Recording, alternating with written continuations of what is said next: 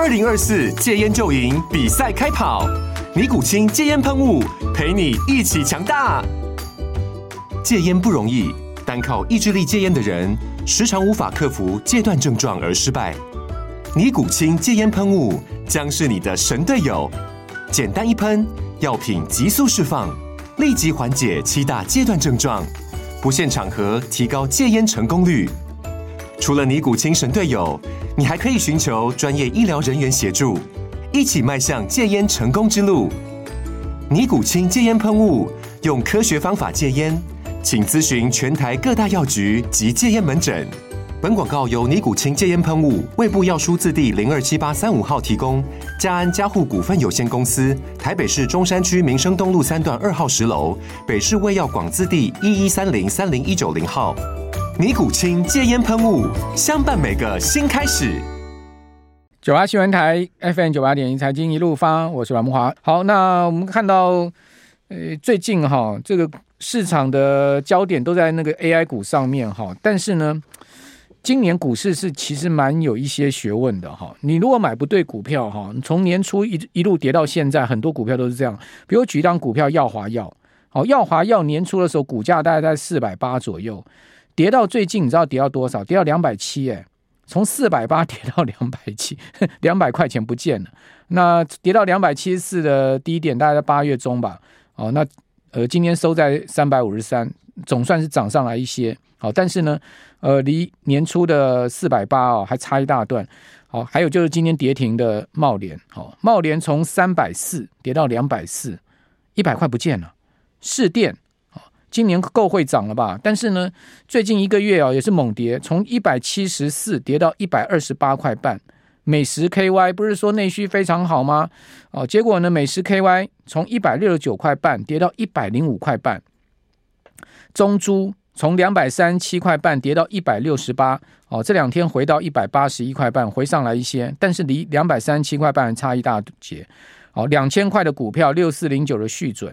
哦，从两千一百二十五一张股票两两百多万，跌到剩下一百四一千四百六十五，哇，这也跌得够重了吧？哦，今天回到一百五十呃一千五百一十五，哦，等于说两千一百万呃两百一十万的股票，就算是回上来一些，今天也也值只只有值一百五十万，还差了六十万，怎么会这样跌呢？就说这些股票都不是不好的公司啊，怎么会是跌成这个样子哈、哦？我们赶快来访问。呃，统一统一期货的卢玉恒分析师，玉恒你好，大哥好，各位投资朋友大家好。哎，大家焦点都在 AI 股上，对不对？对。可是我们看到，其实这种暴跌股比比皆是，好像是根本就是空头市场，更不是万六这种指数的格局，可能是万二的格局。哎，没有错。那其实怎么会这样呢？如果纯看这个涨跌的这个状况，其实你应该会觉得现在应该是一个空头市场。对啊，很多股票根本就是空头啊。对，就是只有少数几个在往上涨。那其实不止台股这样，美股也是哦。其实美股如果你把七前面这个尖牙股七个把它扣掉，那基本上其实美股今年也没有涨，而且甚至还是跌的。S P S M P 五百，如果你把 Tesla、Amazon、Microsoft、Apple、Nvidia、Alphabet、Meta 都把它扣掉。基本上今年美股还是跌，那我觉得台股可能也是。如果你把 AI 扣掉的话，今年台股可能也没什么涨到。哦，所以其实，在市场上只涨几只特定股票的时候，其实它就不是一个真正的多头格局。我们讲多头格局，景气好，应该是大家或多或或少，通通都是呃都是正报酬，应该都有机会是呃不过涨涨多或涨少的差别而已。其实，在现在就代表说，这个市场上要赚钱其实很难。只有少数的几个有押对宝的产业，或者说，哎，刚好在这个风呃风口上的产业的公司，那它有可能就是有有有办法赚到钱。那其他的公司其实很多都是没有办法赚到像之前一样这么多的钱。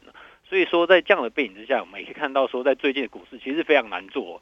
呃，前几天上个礼拜嘛，一天大涨，一天大跌，真的。那不止台股这样，美股也是。那 NVIDIA 的报告出来之后，哇！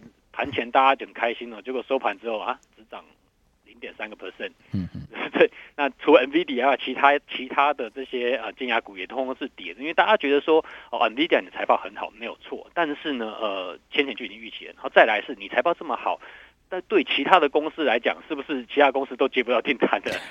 因为只有你能做这个生意嘛，那其他人都都没办法做生意。一枝独秀。嗯、对，那对台台厂来讲说，好，你 NVIDIA 的你大哥吃肉吃香喝辣没错，但是我们这些小弟跟着你这些供应链有没有分到糖喝啊？是啊，对，所以现在哎，觉得 AI 最近的个股哇，这些当冲的都叫苦连天啊，每天都是开高走低。嗯所以其实你会发现说，现在整个市场其实是并不像真正的一个多头格局。其实我觉得这个氛围不好哎、欸。嗯，讲真的，这个氛围有没有涨的股票？有，好涨很多的，像世星 KY，对不对？好，这这两天当股王，不过今天又被信华拿过去了嘛，股王。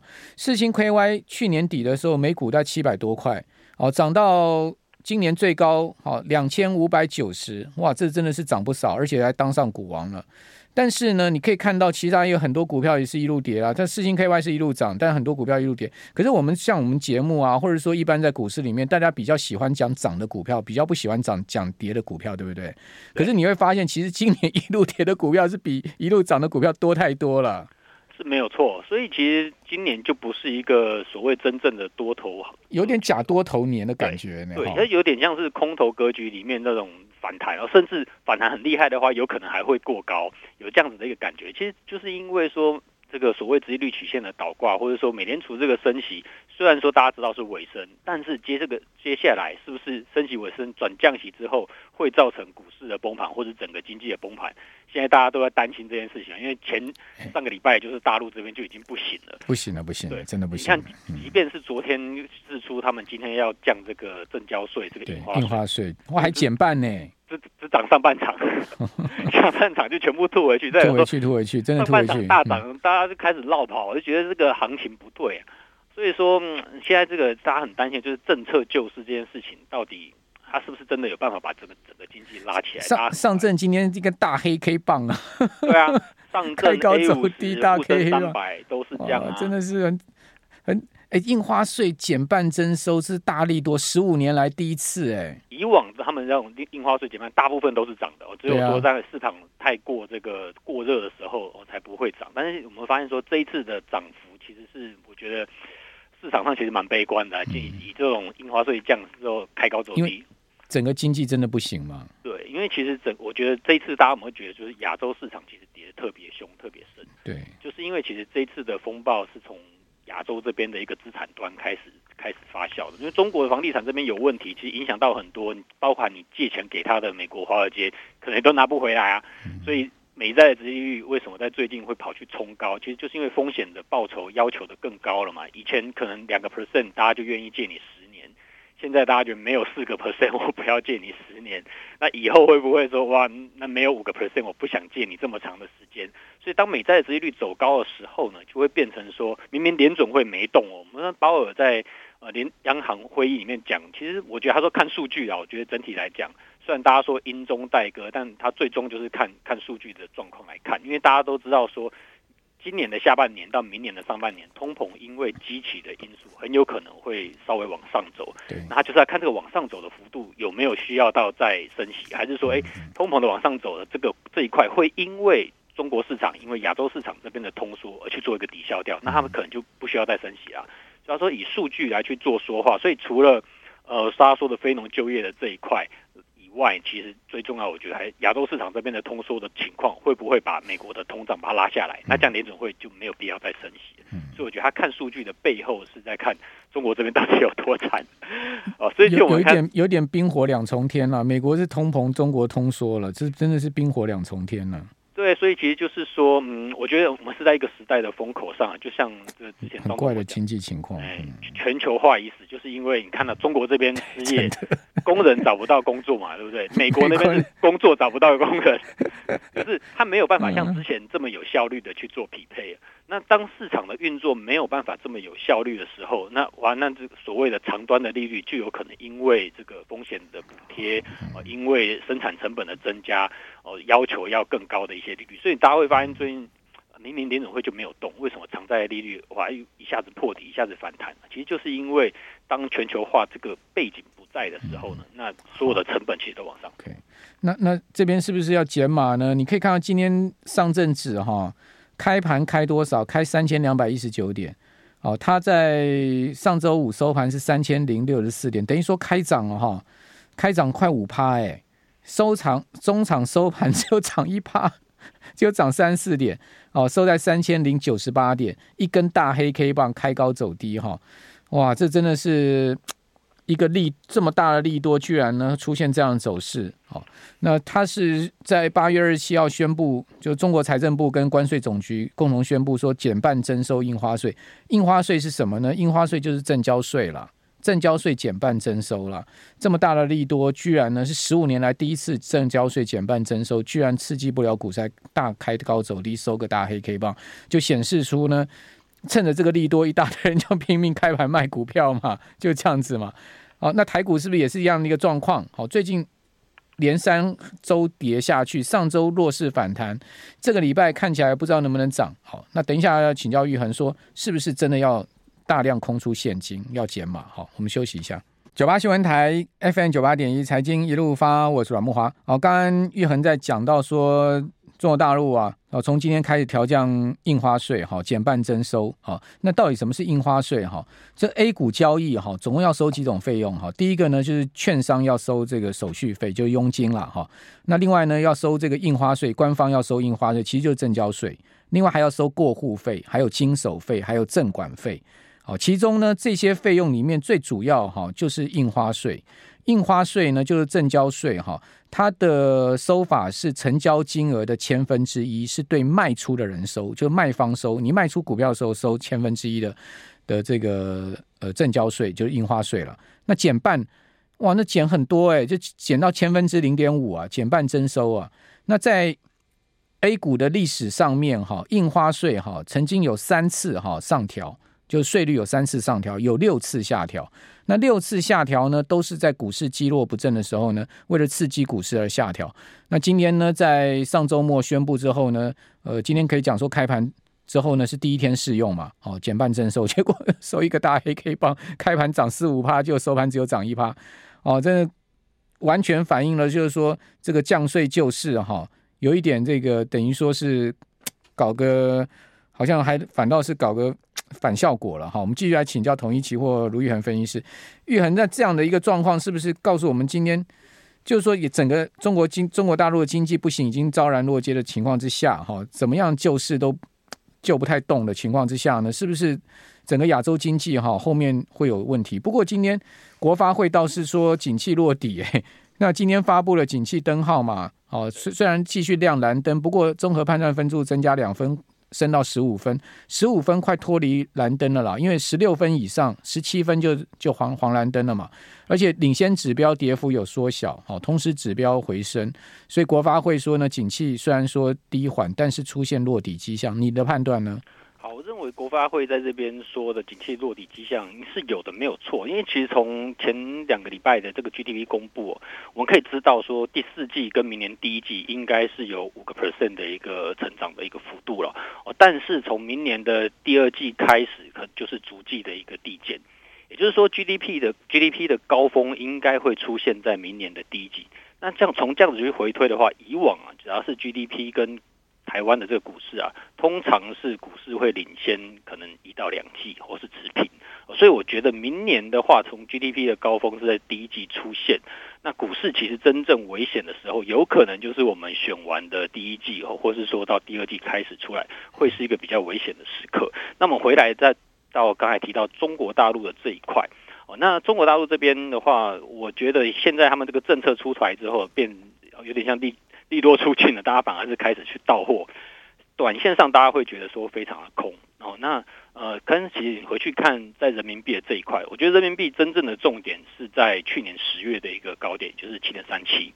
那包含的日元也是哦，就是在日元的话就一百五十一点九四。那台币的话呢，其实也在去年十月是到三十二点三。我觉得在亚洲的货币真正需要防守的关卡，其实还没有到。嗯，所以即即便说现在。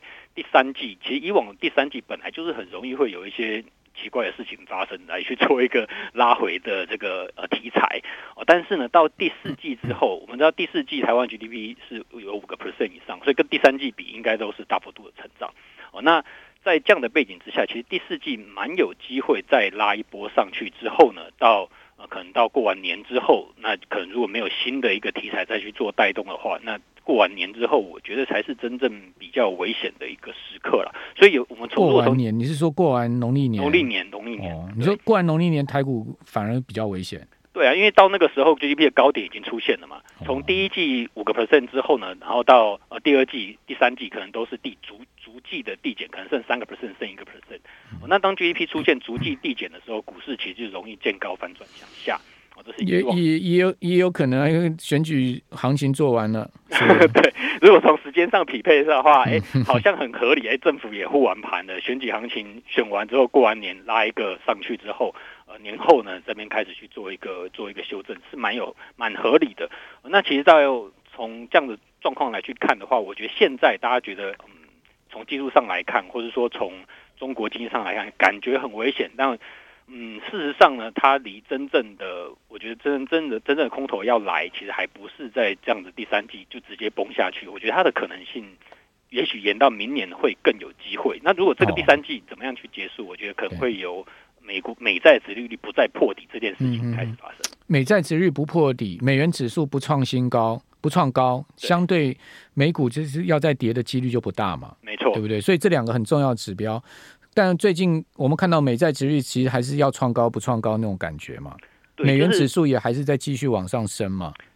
对，它这个主要就还是来自于在中国这边的风险还没有很明确的有一个到底它到底风险到什么程度，大家可以去做一个定呃量化来去做一个定性。如果它这边的风险明确出来，好，比如说恒大碧桂园这边到底是要。大家亏了多少钱，通通都拿不回来，反而就有机会是呈现一个落底的状况。但是当这个房地产的无底洞都没办法去做量化的时候，那市场大家就觉得你中国经济是要崩到什么程度，很害怕，所以恐慌的情绪就会带动这样子的一个殖利率往上去走高。嗯，好，那我们来看到说，嗯、呃，这个礼拜哈。美国商务部长雷蒙多要访中中国大陆。雷蒙多其实对大陆是那个最鹰派的哈，不知道去 有没有什么好话哈。那另外呢，周二是美国八月制商会的消费新，周三是美国要公布小非农哦。好，周四呢则是中国大陆官方的制造业 PMI，欧元区八月 CPI，美国七月的 PC，好，这个 PC 要继 CPI 之后公布哈。那五周五呢有中国的。呃，财新制造业的 PMI 好，还有呢，欧元区八月的制造业 PMI，美国最重要八月的非农业就业数据在周五要公布，还有美国八月的 ISM 的制造业就业指数要公布。哇，这礼拜蛮多重要经济数据呢。对啊，是在月底月初嘛，那每次月初，那美国就公布非农，那礼拜三就公布小非农，或者礼拜四。那中国的部分呢，则是他们这个财新的一个 PMI 跟官方的 PMI 会去做一个公布。那其实我觉得这这个几个里面有几个比较重要的，第一个就是当然非农是最重要的。那第二个的话，就是在美国的核心的 PCE 的这一块，因为联总会真正参考的通膨指标是核心 PCE 啊。那我们知道说，现在核心 PCE 其实是从预估上来看，它就是有可能会有一点点的反弹的状况。那其实就在之前跟大家提到，跟 CPI 一样了，都会稍稍微上去。因为机器的关系，基本上都是会慢慢往上走。那它涨往上走的幅度到底有多少？是比预期来的多还是少？我觉得这个就会是一个观察的一个重点了。那联总会九月到底升不升息？我觉得就是观察在中国这边的一个状况。如果中国这边状况是很惨的，那它九月应该就不升了。如果中国状况这边，呃，人民币这边并没有持续的去做一个呃持续的去做贬值哦，反而是在这边已经要守住，哎，政策护盘的状况是成功的。那其实九月、十一月，我觉得至少升一次的概率是是蛮大的啦。所以联总会的升息的这一段啊，其实关注就是通膨。那通膨的部分其实就联动到中国这边的一个原物料的一个需求的这一块。那其实其实说大家有没有发现，原本在今年的呃大概第二季吧，油价很强。那这几在这几周油价的部分又回落了，对，又回落嘛。其实就是因为呃，中国这边需求如果因为经济不太行的因素而变中国变通缩的话，那油价它其实是失去一个继续往上推升的一个动能。那相对的，对于美国的通膨的推升注意的状况呢，就会变得比较比较减轻一点点。美油、布油大概都从高点跌了每桶五六块美金下来了。嗯，没有错，美油就跌破八十了。这上周五到七九点八三，布油到八十四点四八。所以，如果中国的状况不好的话，我觉得油价可能就会是在今年的这样六六七十块到八十几块这边去持续的去做一个盘整的概率是提升蛮多的。但是如果中国这边哎慢慢有出现一个止跌回稳的迹象的话，那油价进一步往上走的概率其实就很高。那油价进一步往上走，通膨当然是进一步往上走。那联总会呢，当然好继续升息。哎，因为那最后要问你一个啊，就是说外资啊，很罕见的把那个期货的大台净空单流仓部位拉到一万口以上嘛，在上周五嘛，上周五。那今天大台是买超三千五百口，哈，所以呢，净空单下降到八千多口。那外资拉到这么大的一个净空单的部位，它会一直。长期维持净空了吗？就是说，外资从这个净多单一直维持净多单的一个流仓部位，会真的就要转空了吗？其实是有可能会这样的状况，而且以往历史也是有过的啊。就是当他觉得行行情不太稳的时候呢，他确实是有比较中长期的维持一个净空单的部位。比如说我们在二零二一年嘛，去年就是嘛，对，二零二一年底到二零二二年，它其实很到很多时间都是净空单。对。那维持了好像一两年的都是净空单部位，对，他们是有这样子做过，所以因为那过去两年那那时候外资卖了好几兆股票出去嘛，对啊，对不对？它期现货都是都是在卖超的嘛，对，所以如果一旦金融的危机是出现在亚洲市场，我觉得它净空单维持的情况还好，所以所以你估计外资现货还会一路卖，因为它现在目前净空单部位非常明显嘛，那就代表它现货应该要是一路卖嘛。呃，对，但是如果说在亚洲这边有出现止跌回稳，或是说在货币的部分，亚币有出现止跌回稳的话，我觉得它会期现货同步做一个回补。OK OK，好，还是要看汇市了哈。没错，你也在观察美元指数，跟你刚刚讲美债殖利率嘛。没错，哦，这些都要综合观察。不过呢，看起来现在目前呢，期现货是同步站在比较偏空的方向。没错。好，提醒大家了，这个感觉起来台股并不是一个非常强势的反弹了哈。那大家再持续观察。好，谢谢卢昱衡。